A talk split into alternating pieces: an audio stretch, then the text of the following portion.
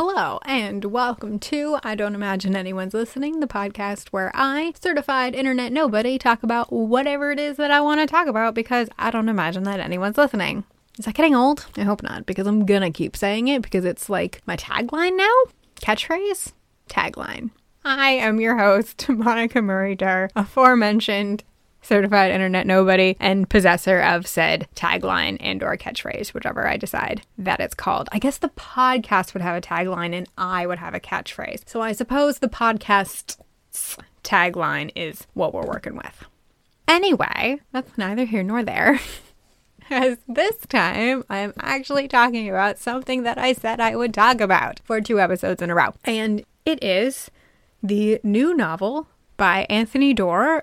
I hope I'm pronouncing his name right. Can't imagine another way to pronounce it. Author of All the Light You Cannot See. And his new novel is called Cloud Cuckoo Land. And I have read it well before its publication date because I sell books and that is one of the perks. So this book Cloud Cuckoo Land is good. Don't get me wrong, I did like it quite a bit. It is, however, very hard to describe, and I thought it would be a bit of a challenge to sell. I don't think I'm wrong about that. I do think it will be a bit of a challenge to sell. So, in the spirit of finding a way to appeal to people who liked his previous book, I decided to read his previous book. Spoiler alert, I did not finish his previous book. I'm still reading it. I just I'm having a hard time getting into it. It's well written. It's beautifully written. He's a, a very good writer. I do very much like the way he writes, and his his way with words is freaking magical. Um, I'm just having a hard time getting into this story, the story of All the Light We Cannot See. But that's not what we're talking about today. We are talking about Cloud Cuckoo Land. I'm going to try to explain it without ruining it because even though I'm usually pretty laissez faire about spoilers, I usually am spoiling things that have been out for at least a couple of weeks, if not multiple years. So, seeing as this is not out yet, I'm going to do my best not to ruin it for you. The premise of this book is that there is an ancient Greek text called Cloud Cuckoo Land, and that text is what ties together uh, the many heroes of this story who span a lot of time. They span from the past to the present and into the future. And they're all connected by this story, which is the story of, let me look at the back of the book. Can't remember their names. Oh, good grief. What am I doing? Aethon. The story of Aethon.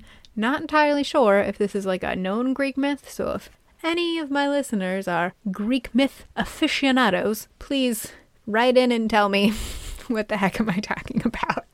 So, this story of Aethon, who wants to get to Cloud Cuckoo Land, I think, it connects all of our heroes, our heroes being Anna and Omeir. I'm really hoping I'm saying his name correctly. And they are in the 14 somethings during one of the many sackings of Constantinople. Anna is a Greek Christian inside of Constantinople, and Omeir is a, I believe, Muslim Turk who has been conscripted into this raid on Constantinople. And um, so we get their stories separately, and then eventually they meet each other. Back in the day, Anna is in possession of this story. And then in the present, we meet a kid named Seymour who, who probably has Asperger's, if not very high functioning autism. And this kid becomes an inadvertent environmental terrorist. Not a spoiler. Remarkably so. And along with his story, there is a Korean War veteran who has translated Cloud Cuckoo Land, the story of Aethon, and is putting on a play starring some children upstairs in the library on which Seymour is about to perform some environmental terrorism. And then, but wait, there's more. And then in the future, there's a girl called Konstance who is on a, a spaceship traveling away from Earth, which is now uninhabitable, to a new planet, which is inhabitable, and then uh, uh, shit goes down. And she also comes into contact with this story, though it would generally be a spoiler if I told you how. But the point is, all of them are connected by this story past, present, future. Depending on how you count, there's like three to seven plot lines that are going on here, which is not the cause of my confusion, but the cause of my difficulty in finding a way to pitch this book to other people.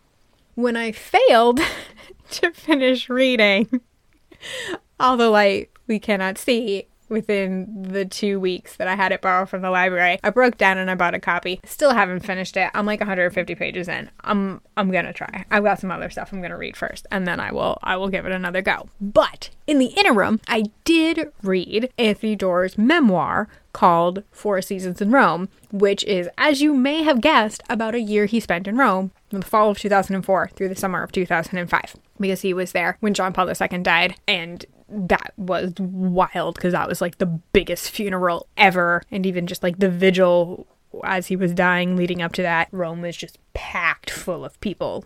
Very sad time but also would have been kind of amazing to have experienced in a way he was there for a year with his wife and his two twin baby boy sons. So it's it's a fun little book. Um, if you can get your hands on it, highly recommend reading it. It's really sweet, very funny, really touching. Makes me really wish I could just hop on a plane and go to Rome again. But we can dream someday, someday. So, back to the book at hand the multifaceted 600 page novel. Disclaimer I do think you should read it. It's really good. It's really hard to review a book on a podcast when you're not allowed to reveal basically any of the plot. But, you know, this is the task I have set myself.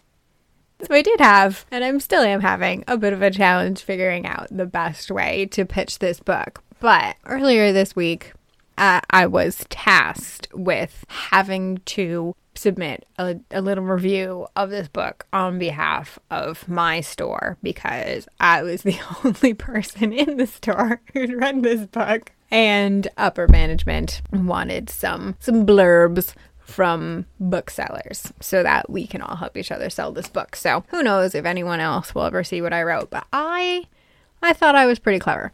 So, the way that I am now going about pitching this book is not mentioning that it's kind of complex, and I don't know if the story of Aethon and Cloud Cuckoo Land is an actual myth or something he made up because I mean, I've Googled it, but I can't, I still can't quite figure it out. And I'm, I'm not mentioning that it's 600 pages because they, they'll see how thick the book is. They can flip to the back and see that the page numbers expire at